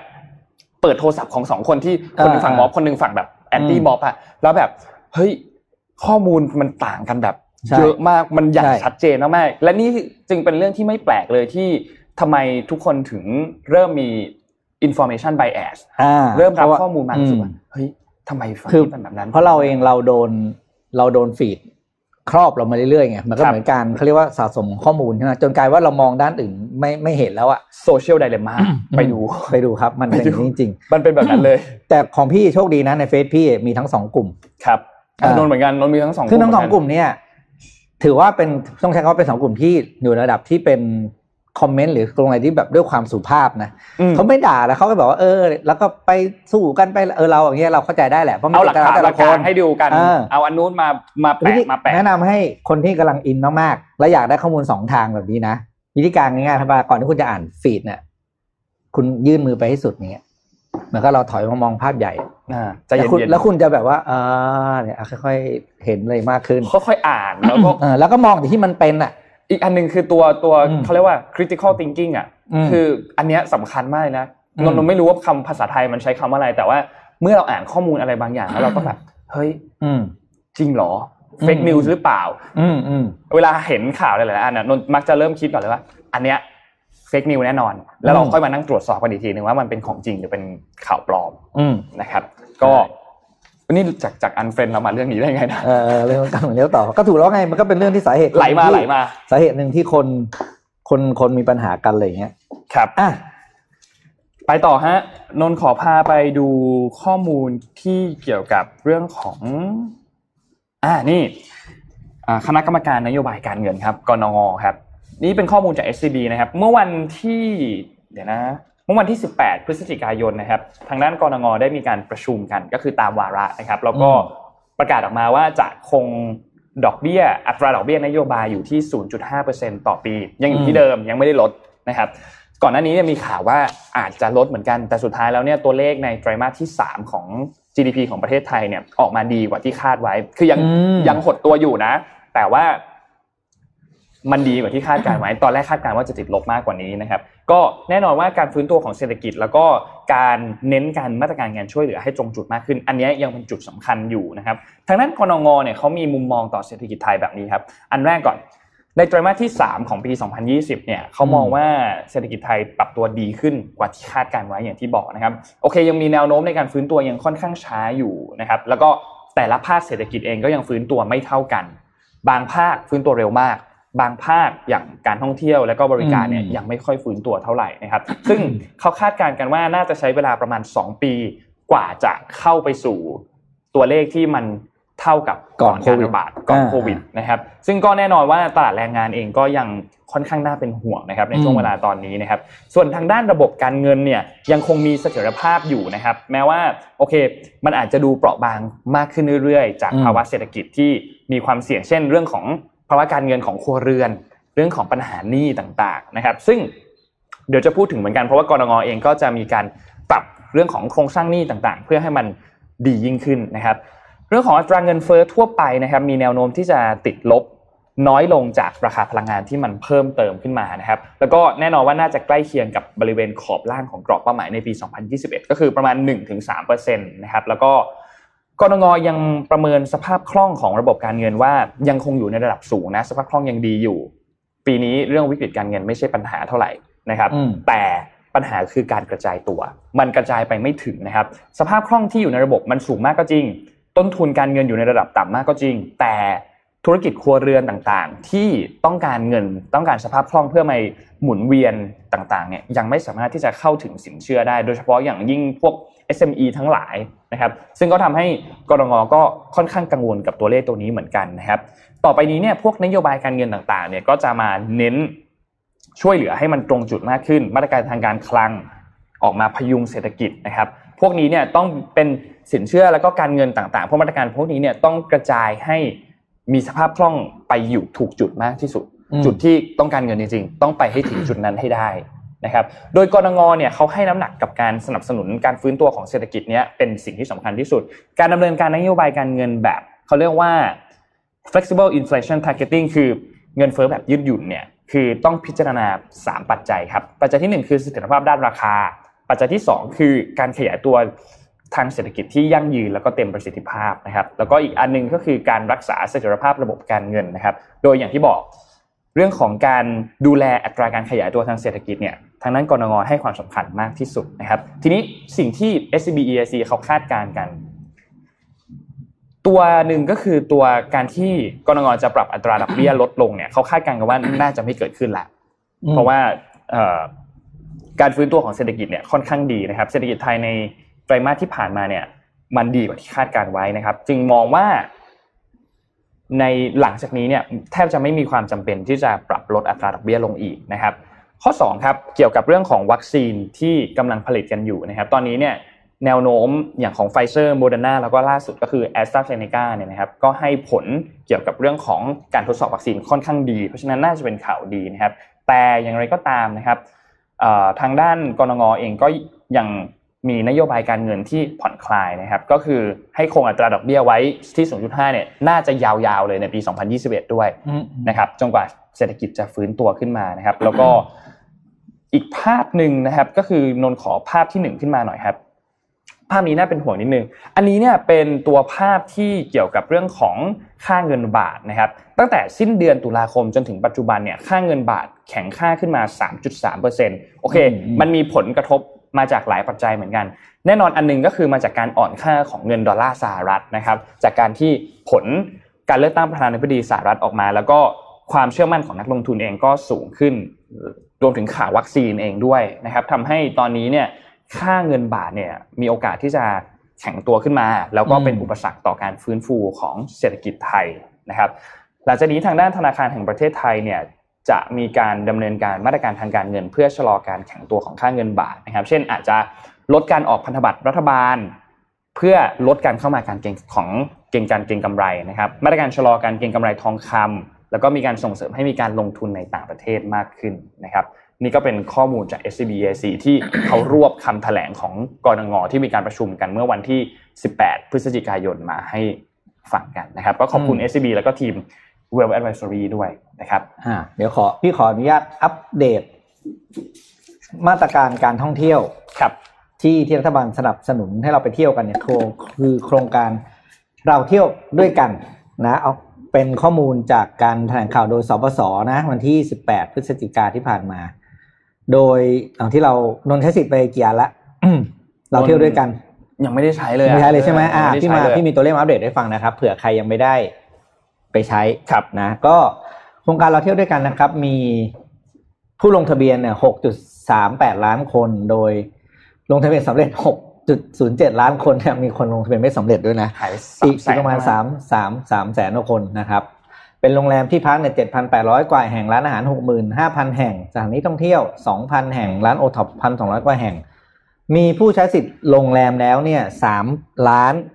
93,000สิทธิ์จาก 5 ล้านสิทธิ์ ครับ นะก็ประมาณ 60%น ครับ ะก็ถือว่ายังไม่เยอะ เพราะว่าเขามีมาหลายเดือนแล้วนะ เราเที่ยวด้วยกันเนี่ยเออนะครับว่าน่าจะไปพีคช่วงช่วงปลายปีนี่แห ครั ละ บ นะ โดยมีมูลค่าห้องพักที่จองทั้งหมดเนี่ย 8,428.9 ล้านบาท อืม นะก็ถือว่าใช้ได้ใช้ได้ โดยเป็นการจองจากภาคประชาชนเนี่ย 5,200 ล้านบาท แล้วก็จากภาครัฐสนับสนุนที่บอกให้มา 40%เนี่ย3 3ล้าน 3.2 ล้านบาท ครับ นะก็ถือว่าใช้ได้ใช้ได้นะครับ ก็ไปใช้กันให้เต็มที่ เพราะว่ารัฐบาลเขาอยากให้เราเที่ยว เพราะฉะนั้นรีบเที่ยวซะ ใช่ อืม เดือนหน้าเดือนเดือน เดือนธันวาคมเนี่ย อืม วันหยุดเพียบเลยอะทำงานน้อยมากเลย ทำงานน้อยมากทำงานน้อยมาก เดี๋ยวเราว่ากันอีกทีว่าเราอ่านข่าวกันวันไหนบ้างเดือนธันวาคม ยังไม่นับเรื่องอะไรนะกลับไปเลือกตั้งอีกนะก็ ทั้งวันที่ยี่สิบ เอ่อทึ่งนั้นเขาไม่รู้ใช้น่าจะใช้ได้นะอันนี้ไม่แน่าจะต้องเป็นต้องไปดูอะใครต้องเดินทางอ่ะ ก็ใช้สิทธิ์กันให้เต็มที่ แต่ผมคิดว่าการที่เขาปรับตัวนโยบายที่จากเดิมต้องเที่ยวนอกนอกนอกจังหวัดที่เราเกิดอ่ะ อืม กับ อืม กับเป็นเที่ยวจังหวัดไหนก็ได้เพ เอ ราะ อ ว่าอันเขาเปลี่ย เนี้ย น อัน เงื่อนไข เนี้ย แล้ว ดีนะให้มันง่ายขึ้นเออให้มันง่ายขึ้น อ่ใช่มันมันมันง่ายขึ้นเยอะมากๆ คือเข็นให้คนออกไปใช้ตังค์ให้มากที่สุด ใช่คือ นั่นแหละ ไม่ไม่ต้องเดินทางเยอะก็ได้ไป อืม ใกล้ๆบ้านก็ได้เปลี่ยนสถานที่เปลี่ยนที่นอน อ่าเป็นที่นอนใช่ นะ อ่ะวันนี้มีหนังสือมาแจกด้วยนะครับ อ๋อหนั เล่ ง ม สือ นี้ยิ้มหน่อย ได้ครับ อ่านะครับหนังสือชื่อครอบครัวมั่งคั่ง กิจการยั่งยืนนะครับ เขียนโดยพี่เวนะครับ แล้วก็พี่เววิเชษฐ์ตันติวานิชแล้วก็คุณวีชัชดา ยงสุวรรณกุลและก็อาจารย์นิรัตน์การจนะการจนาพันธ์นะครับขอโทษที่อ่านนะผมไม่ได้ซ้อมอ่านชื่อนามสกุลมาก่อน เป็นหนังสือเกี่ยวกับการบริหารธุรกิจครอบครัว โดยใช้การสร้างธรรมนูญครอบครัว เป็นแกนหลักในการบริหารธุรกิจครอบครัว ครับ อต้องเข้าใจอย่างนี้ธุรกิจครอบครัวเนี่ยมันเหมือน มันเหมือนเลือดข้นคนจางเลยนะ อืม คือหนังสือเล่มเนี้ยแตกต่างจากหนังสือบริหารครอบครัวของต่างประเทศที่พี่เคยอ่านมา ครับ เพราะว่าเขียนได้เข้าใจคนคนคนไทยมากอ่ะคือบ้านเรากับต่างชาติวัฒนธรรมการปกครอง จะแต ครอก บ ต่างกัน ครัวจะต่างกันอยู่แล้ว คือมันมีอยู่บทหนึ่งนะพี่เล่าให้ฟังคร่าวๆแล้วกันเอ้ยเป็นหนังสือที่ดีมากไปอ่านเถอะเขาบอกว่าปกติเนี่ยถ้าคุณไปถ้าคุณไปเสิร์ชคำว่า family business ในในในตำราภาษาอังกฤษมันจะมีวงกลมสามวงใช่ไหม ครับ ก็คือวงกลมคือธุรกิจครอบครัวมันประกอบด้วยคนสามประเภทรวมกัน ครับ นะครับก็คือคนที่เป็นสมาชิกครอบครัว คนที่เป็นคนนอก และคนที่เป็นเอ่อเขาเรียกว่าผู้เอ่อผู้ผู้ผู้ถือหุ้น ค ครับ นนอกก็คือบริหารนะ คนที่มาทำงานนะคนทำงานอ่านะครับเขาบอกว่าปกติมันจะมันจะมีมันเลยมีความสัมพันธ์ที่ทับซ้อนกันเนี่ยส่งรูปเข้าไปกันได้พี่เล่าให้ฟัง อ่ส่งรูปให้หน่อย มันเลยมีความสัมพันธ์ที่ทับซ้อนกันอยู่ ครับ เพราะมันจะมี Family Member บางคนถือหุ้นแต่ไม่ได้บริหาร อ่า บางคนทำงานแต่ไม่ได้ถือหุ้น อะไร ครับ ก็คือมันจะอิลุงตุงนางไปหมด ส่งรูปเข้าไปแล้วนะครับ เอารูปขึ้นให้หน่อยก็ได้ครับ พี่เล่าให้ฟังก็ได้ หนังสือฝรั่งหลายๆอันหรือบทความในต่างในของของต่างประเทศก็จะเขียนไว้แค่นี้ว่ามันประกอบด้วยสามส่วนนะ ครับ แต่ เล่มเนี้ยเข้าใจคนไทยตรงที่ว่าเขาเชลนคุณรูปขึ้นไหม่เอ่ยพี่จะได้อธิบายง่ายหน่อยเขาเชลนให้เราในฐานะคนที่เป็นคุณพ่อคุณแม่เนี่ยนะครับไหนมันจะมีสามวงเห็นไหมหนึ่งคือสมาชิกครอบครัวสองคือ คนที่เป็นเจ้าของมีความเป็นเจ้าของบริษัทกับสามคือคนที่ทำงาน ครับ มันจะมีอยู่สามวงเนี้ย หนังสือฝรั่งจะบอกให้เนี่ยมีสามอัน อันที่แกนกลางคือคนที่เป็นสมาชิกครอบครัว ครับ แล้วมีหุ้นด้วย ครับ และทำงานด้วยถึงจะเป็นข้อเจ็ด อืม อ่าเข้าใจปะถ้าผู้ถือหุ้นข้างนอกอย่างพี่ไปซื้อหุ้นบริษัทสิงห์สมมติอย่างเงี้ยนะ ครับ หรือหรือไทยเบฟอะไรธุรกิจครอบครัวอย่างเงี้ยพี่จะเป็นแค่โอเนอร์ชิพ ก็คือเลขสอง อ่า พี่ไม่ได้มี ไม่ได้ทำงาน อ่าแล้วไม่ได้เป็นสมาชิกครอบครัวเขาอะไรอย่างเงี้ยนะครับหนังสือฝรั่งจะสรุปแค่นี้นะ แต่หนังสือเล่มนี้บอกว่าความยากคืออะไรรู้ไหมความยากคือถ้าวันไหนที่วงกลมสามวงเนี่ยมันไม่เท่ากันอะวงกลมอันหนึงใหญ่กว่าสองอัน ครับ การบริหารจะยากกว่าละ ใช่ คือเราเอาเรื่องครอบครัวเป็นใหญ่ ครับ ไม่ได้ ละเลยอะไรอย่างเงี้ยเรื่องนี้สนุกมากแล้วสุดท้ายทุกอย่างมันจบด้วยการร่างธรรมนูญครอบครัว ก็เหมือนรัฐธรรมนูญนะครับ ครับ ก็คือกฎที่ทำให้ทุกคนเนี่ยอยู่ร่วมกันได้ แล้วก็บริบริหารทิศทาง บริหารธุรกิจไปในทิศทางเดียวกัน ครับ โดยการทำการทำธรรมนูญครอบครัวมันต้องเริ่มต้นจากปรัชญาของผู้ก่อตั้ง ครับ ถ้าไปอ่านหนังสือริเนนของจันเกต ธุรกิจร้อยปี พวกเนี้ย ญี่ปุ่นเขาคิดแบบเดียวกันคือไม่ว่านนท์จะเป็นรุ่นลูกรุ่นหลานอะไรก็ตาม การเข้ามารับ รับ กิ ส่งจต่อ การเนี่ยจะต้องยึดปรัชญาของคนคนแรกที่ตั้งนะ อืม ไปบิดไม่ได้นะถือว่านนท์นนท์เป็นคุณของคนก่อตั้งวันนี้อย่างเงี้ยนนท์บอกว่าจะทำธุรกิจเพื่อให้เด็กได้ในฐานะได้มีโอกาสเข้าถึงการศึกษาโดยที่ไม่มีค่าใช้จ่ายสมมติอย่างเงี้ย ครับ แล้วรุ่นเหลนนนท์มาทำต่ออย่างเงี้ยเฮ้ยไม่ได้ต้องคิดตังค์อย่างเงี้ยผิด อ่า คุณต้องยึดตรงนั้นมาแต่คุณไปหาวิธีอื่นเอา ครับ เพราะโลกมันจะมีวิธีอื่นขึ้นมาให้อยู่แล้ว ครับ เอออะไรอย่างเงี้ยครับ ก็วันนี้มีมาแจกสามเล่มด้วย อ่าสามเล่มนะ สามอันนี้เดี๋ยวให้ เอากลับ กวางให้กวางเดี๋ยวอัดกรงสีก็สิบ โอเค ต่อแล้วให้กวางเล่มหนึ่ง แจกสามเล่ม อ่ะถาม นะครับ คำถามไป คำถามวันนี้อ๋อเรา เรา อืม แจกพร้อมกันเลยดีกว่า กับ อืม กล่องตัว mystery box ด้วย อ่า นะครับ อันนั้นมีสี่มีสี่กล่องนะครับ อืม ถามคำถามอันนี้นนท์คิดมาแล้ เอา ว ก็สามสามแล้วกันเขางง สามสามแจกเป็นคู่ใช่ไหมหรือ อ่าได้ได้อ่าแจกเป็นคู่เลยก็ได้ อ่ะแจกเป็นคู่ แจกเป็นคู่เลยก็ได้ มิสซิลี่บ็อกซ์ มีแค่สามรางวัลเท่านั้น อ่าสามรางวัล แล้วก็ใครได้ได้หนังสือได้ mystery box ไปด้วย เนื่องจากวันนี้ดับไม่ว่างเดี๋ยวมาออกถ่ายรายการ ครับผม ให้ให้หา เอาง่ายๆหน่อยง่ายๆหน่อย ง่ายๆหน่อย คำถามคืออย่างนี้เราเพิ่งรายงานผล วัคซีนไปใช่ไหม อ่า วัคซีนเนี่ยมันมีทั้งหมด 3 ตัวแล้วที่เพิ่งมีการประกาศผลออกมาก็คือของไฟเซอร์ อ่า ของโมเดอร์นาแล้วก็ อืม ล่าสุดคือแอสตราเซเนกา อืม สามอันเนี้ยผลการทดสอบ ได้ผลกี่เปอร์เซ็นต์บ้าง อืม ไม่ยากมากไม่ยากมาก โอ้โห ถ้าถ้าฟังข่าวว่าเรามาเรื่อยๆทุกวันตอบ ไม่ไหว ได้แน่นอน นะครับ อันนี้ก็มีความยากนะครับ ตอบได้แน่นอนตอบได้แน่นอน ไม่ไม่ต้องเอาเลขทศนิยมก็ได้ เอา อ่า เอาเลขหลักมา ว่ากี่เปอร์เซ็นต์ อื้อหือ สมมติว่าตอบ 80%ไม่ต้องแบบ80.4 80.5 ก็ได้ เอาแค่ 80 โอ้โห คุณพระ 85 90 95 อ่า 100 เอาแค่นี้พอ ไม่ต้องไม่ต้อ เอา ง ของ เาเล บ ข ริษัทไหนนะ เอาสามบริษัทเลย ไฟเซอร์โมเดอร์นาแล้วก็แอสตราเซเนกา เนี่ยเหรอที่นนท์บอกว่าง่าย สามอัน อ่าเราไม่ดูถูก ต้องตอบสามคำแฟนตราย อบ การ นะ อยู่แล้ว ต้องตอบสามคำตอบนะ อ่าเราไม่ดูถูกแฟนรายการเราแน่นอนค ถู รับ กต้องครับ ไม่ว่าคำถามจะยากแค่ไหนก็ไปหาคำตอบมันจะได้ทุกที ทุกคนทุกคนทุกคนตอบได้แน่นอน ทุกคนตอบได้แน่นอน ทุ นะ ก ค ค รั น บ เก่งมากนะฮะ อ่ะไปดูเรื่องอื่นกันต่อ นนท์พาไปเรื่องเกี่ยวกับ อ่าอันนี้ดีกว่าอันนี้น่าอันนี้น่าสนใจ อืม คือขอขอยังอยู่ที่การเมืองสหรัฐนิดนึง อืมอืม อย่างที่เราเห็นว่าโดนัลด์ทรัมป์ยังไม่ยังดูไม่ค่อยรับผลการเลือกตั้งนะ ก็ยังงอแงอ ยัดู ยู่ แบบยังงอแงงอแงอยู่ อืม ล่าสุดก็มีการฟ้องไปในหลายๆรัฐเหมือนกัน แล้วก็มีบางรัฐที่ออกมาปัดคำร้องแล้วคือไม่ให้ฟ้องนะครับ ทีนี้ล่าสุดครับทางทีมบริหารของทรัมป์นะครับทรัมป์แอดมินิสทรชันเนี่ยก็ออกมาบอกแล้วว่า อันนี้ออกมาประกาศอย่างออฟฟิเชียลแล้วนะว่าอ่าโอเคละที่จะให้เริ่มมีการ transition เข้าสู่ยุคของประธานาธิบดีโจไบเดนนะครับ อืม อันนี้โดนลด์เรายังไม่เห็นโดนัลด์ทรัมป์ออกมาพูดตรงๆนะ เรายังเห็นโดนัลด์ทรัมป์ทวีตอยู่ว่า we will win อืม แต่อันนี้เป็นทีมทางด้านทีมบริหารของโดนัลด์ทรัมป์นะครับ ก็ออกมาบอกแล้วนะครับว่า โอเค เราพร้อมแล้วที่จะค่อยๆ เริ่มกระบวนการการส่งต่อนะครับ transition เข้าสู่อ่ารัฐบาลของโจไบเดนนะครับ ซึ่งก็ประจวบเหมาะกับวันนี้พอดีเลยที่เขาจะมีการประกาศทางด้านของอ่า cabinet หรือว่าคณะรัฐมนต รัฐมนตรี รี อ่าน นะครับของโจไบเดนว่ายังไม่แน่ใจจริงๆนะว่ามีใครบ้างนะครับ แต่คิดว่าน่าจะมีการประกาศหลาย ๆ คนเหมือนกันนะครับ แล้วก็หลังจากนี้เนี่ยก็แน่นอนครับ ว่าจะมีการประกาศเขาบอกว่าวันที่จะยืนยันผลเนี่ยว่าโจไบเดนเป็นผู้ที่ชนะจริงๆ จากอ่าทางด้าน U.S. Electoral College นะครับ น่าจะเป็นวันที่ 14 ธันวาคมนะครับ อันนี้คือจะยืนยันผลแล้ว แล้วก็หลังจากนั้นก็จะมีการอ่าสาบานตนเข้ารับตำแหน่ง อืม ในช่วงต้นปีหน้า วันที่ 20 มกราคมนะครับ ก็ คิดว่า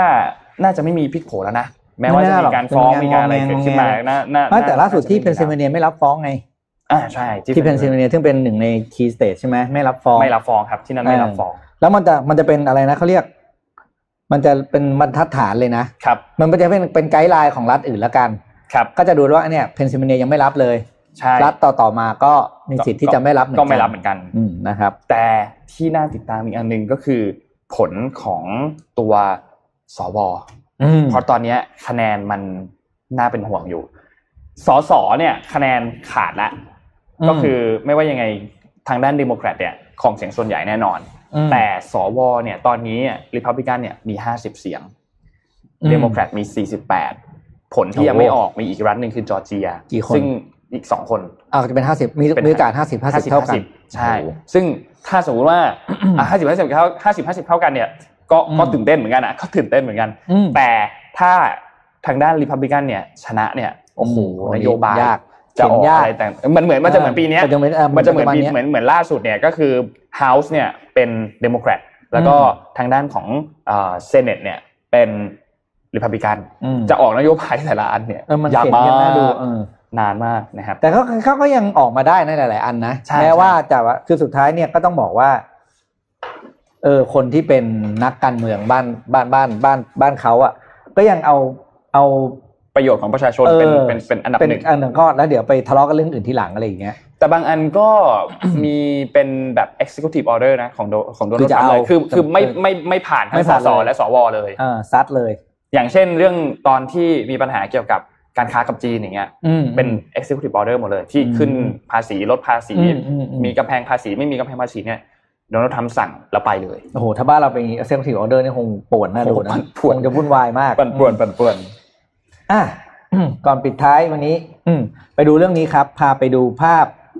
ที่จีนที่จีนกันบ้าง P4 กับ P5 เนาะอันนี้เป็นโครงการเขาเรียกว่า ลดความเร็วสูงนะครับของที่เชื่อมระหว่างจีนกับ อะไรนะซาอุ ครับ ไม่ใช่ซาอุโทษอินโดนีเซียพูดภาษาอุได้เหรองงพอดีมันมีข่าวเขาพบแล้วมันดิบอีกข่าวหนึ่งเพิ่มขึ้นมา ก็เลยพูดแล้วงง อ่ะไปดูนี่นะครับ นี่คือสภาพของ รถไฟความเร็วสูงจากกาตาร์ไปบันบันดุงนะครับ ที่ช่วยลดเวลาการเดินทางจาก 3 ชั่วโมงเหลือเพียง 40 นาทีนะครับ โดยพื้นที่ก่อสร้างรถไฟความเร็วสูงจากการ์ตาบันดุงเนี่ยสร้างใช้เวลาแค่ 4 ปีเองนะ สี่ปี สี่ปีเองนะครับ แล้วก็กำลังจะเปิดใช้งานแล้ว ช่วยลดเวลาการเดินทางจากจาการ์ตาที่งเป็นเมืองหลวงของอินโดนีเซียเนี่ย ไปจีนเนี่ยแค่สามชั่วโมงนะครับ แล้วก็สิ่งที่สำคัญที่สุดก็คือ การก่อสร้างนี้เนี่ย เป็นโครงการก่อสร้างร่วมของรัฐบาลจีนกับรัฐบาลอินโดนีเซียนะครับซึ่งเป็นหนึ่งในโครงการมาเบลวันโรดนั่นแหละ โครงการ BRI นั่นเองทำให้ต่อไปเนี่ยการขนส่งจากอินโดนีเซียซึ่งประเทศที่เป็นเกาะแหละ ครับ จะมันจะไม่ใช่เกาะแล้วนะ อ๋อ เพราะว่ามันเป็นอันเนี้ยแล้วนี่มันรอดทั้งน้ำรอดอุโมงค์รอดนะคือ คือเวิร์กมากแล้วก็ช่วยให้การขนส่งของทั้งสองประเทศเนี่ยเป็นไปด้วยความราบรื่นนะครับ คือแล้วรถไฟความเร็วสูงวันนี้เนี่ย เส้นทางเนี้ยความยาวคือ 142.3 กิโลเมตรนะครับ สร้างแค่ไม่กี่ปีเองนะครับ ครับ ถนนพระรามสองของนนท์กี่กิโลเมตร เอ่ ครับ อเขาบอกว่าจะเสร็จปีนี้ไง เขาบอกจะเสร็จปีนี้ เฮ้ยนี่เขานี่เขามุดน้ำด้วยนะ ครับ ของเราเนี่ยอยู่บนดินพื้นบนบนเมนแลนด์ตลอด นั่นสิฮะ เอออ๋อเราเราเรามีผ่านนาเกลือช่วงหนึ่ง ใช่ใช่ใช่ฮานาเกลือ เฮ้ยกลุ่มอ่ะนะครั เอา บ เพราะว่าเสร็จปีนี้เสร็จปีนี้ อืมเสร็จปีนี้อ่ะโอเค เขาบอกเข้อมาบอกแล้วว่าเสร็จปีนี้ ก็ชื่นชมแล้วก็ขอแสดงความยินดีกับเส้นทางใหม่ที่เส้นทางเศรษฐกิจใหม่ที่จะเกิดขึ้นด้วย แล้วก็ช่วยให้เพิ่มมูลค่าการค้าขายของทั้งสองประเทศนะครับ ครับ ช่วงนี้เราให้จีนเข้ามาสร้างทุกอย่างเขาเสร็จแล้วอ่ะบ้านเราอ่ะเออ เขาเข้ามาสร้างให้หมดเธอะไม่ต้องทำเองหรอก ทำไมเขาสร้างเร็วมาก ไม่เพราะเราเขาสร้างเขาเขาเอาหุ่นยนต์เข้าไปสร้างไง ครับ เออเขาเอารถแท็กเตอร์ที่ควบคุมด้วยหุ่นยนต์เข้าไปสร้างเขาไม่ได้ใช้ใช้อะไรนะเขาเรียกใช้คนสร้างทั้งหมดแบบบ้านเรา อืม อืมอ่ะ ได้เล อ่าย แล้วก็เครียด แล้วก็กลุ่มอ่ามีมีข่าวดีของบ้านเราเหมือนกันนะขอภาพ P6 ครับ เดี๋ยวเดี๋ยวจะหาว่าบันๆเนี่ย พี่เนี่ยเอาแต่เรื่องไม่ดีมาพูด ครับ นะครับ อ่านี่ครับเรากำลังจะมีบริการใหม่นะครับ คือเรือเฟอร์รี่ สัตหีบ ประจวบแล้วก็สงขลานะครับ ที่จะเปิดให้บริการคือสิ้นเดือนนี้จะเริ่มเปิดให้บริการแล้ว เรือเฟอร์รี่นี้เนี่ยจะขนทั้งคนทั้งสินค้า ครับ นะครับ ทางทะเล โดยท่าเรือของสถานีก็อยู่ที่แสมสาร อ่าฮ นะขึ้นท่าเรือเฟอร์รี่ปุ๊บเนี่ย แล้วก็จะไปหน่อยจะไปลงที่หัวหินด้วยนะ ครับ แล้วก็ไปถึงสงขลาก็แปลว่าคนที่จะเดินทางจากชนบุรี สัตหีบระยองทาง EEC เนี่ยครับ ครับ สามารถลงไปถึงสงขลาได้ภายในเวลาไม่ไม่กี่ชั่วโมงซึ่งเร็วกว่าการขับรถ อืม เพราะเฟอร์รี่เฟอร์รี่เขาเขาเขาแล่นเร็วไง ครับ อันนี้ก็ถือเป็นอ่าถือเป็นข่าวดีถือเป็นข่าวดีแล้วก็ เอ้ยเปิดให้บริการพฤศจิกาย เนี่ยเปิดแล้ว เปิดแล้วใช่ไหม กำลังจะเปิดแล้วอีกไม่กี่วันจะจะจะจะตัดริบบินเปิดแล้วนี่เป็นหนึ่งในโครงการของ EEC นะครับ EEC โดยเขาเรียกว่าการไอเรือเฟอร์รี่เนี่ยเป็นการเชื่อมต่อการเดินทาง ระหว่างสนามบินอุตภเปารถไฟความเร็วสูงใน EEC ผ่านใต้โครงการที่ชื่อว่า เชื่อมโลกให้ไทยแลนด์นะนะครับ ก็เก๋ไก่ทีเดียวนะ ครับน่า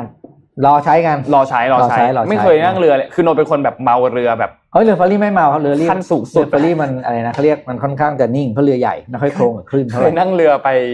ตอนนั้นไปไปเกาะอะไรไม่รู้ว่าจำไม่ได้ละ เออ สักเกาะหนึ่งอ่ะ แล้วแล้วเป็น คือ แบบเรือข้ามฟากไม่ได้เป็นเรือใหญ่ไง เรียกว่าที่ภาษารุ่นพี่บอกนนท์ให้อาหารปลาตลอดทางเลยใช่ไหม ครับผม คืออ้วกอ้วกอ้วกตลอด คือไม่ไหวจริงวันตอนนั้นคือแบบสภาพคือแบบว่านอน อืม แบบว่าโอ้โห อืม แล้วยาดมก็ไม่มี อ่าย ากินแก้เมาเรือก็ไม่มี โอ้โห ยับ ตอนนั้นคือยับจริง อ่า ขึ้นขึ้นฝั่งเพื่อนต้องพยุงอะ อืม ฮิ้วปีกขึ้นไป เขาให้อาหารปลาไปตลอดทาง ครับผม อ่ะ คิดว่า ครบถ้ น่าจะประมาณนี้ นะครับ นะครับก็ คำตอบวันนี้คืออะไรอะนนท์ อันนะครับ คำตอบ ะคำตอบ เฉลย คำตอบเฉลยนะเฉลยนะ อ่า ของไฟเซอร์เนี่ยตอ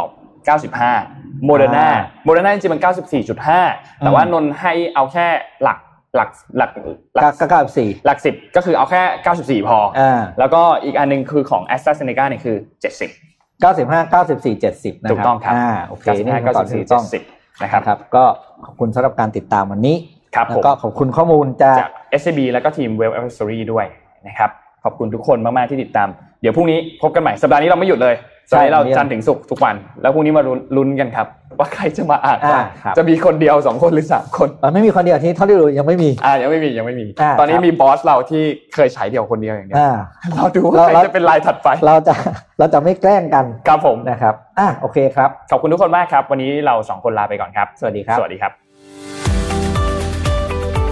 มิชชันเดลี่รีพอร์ต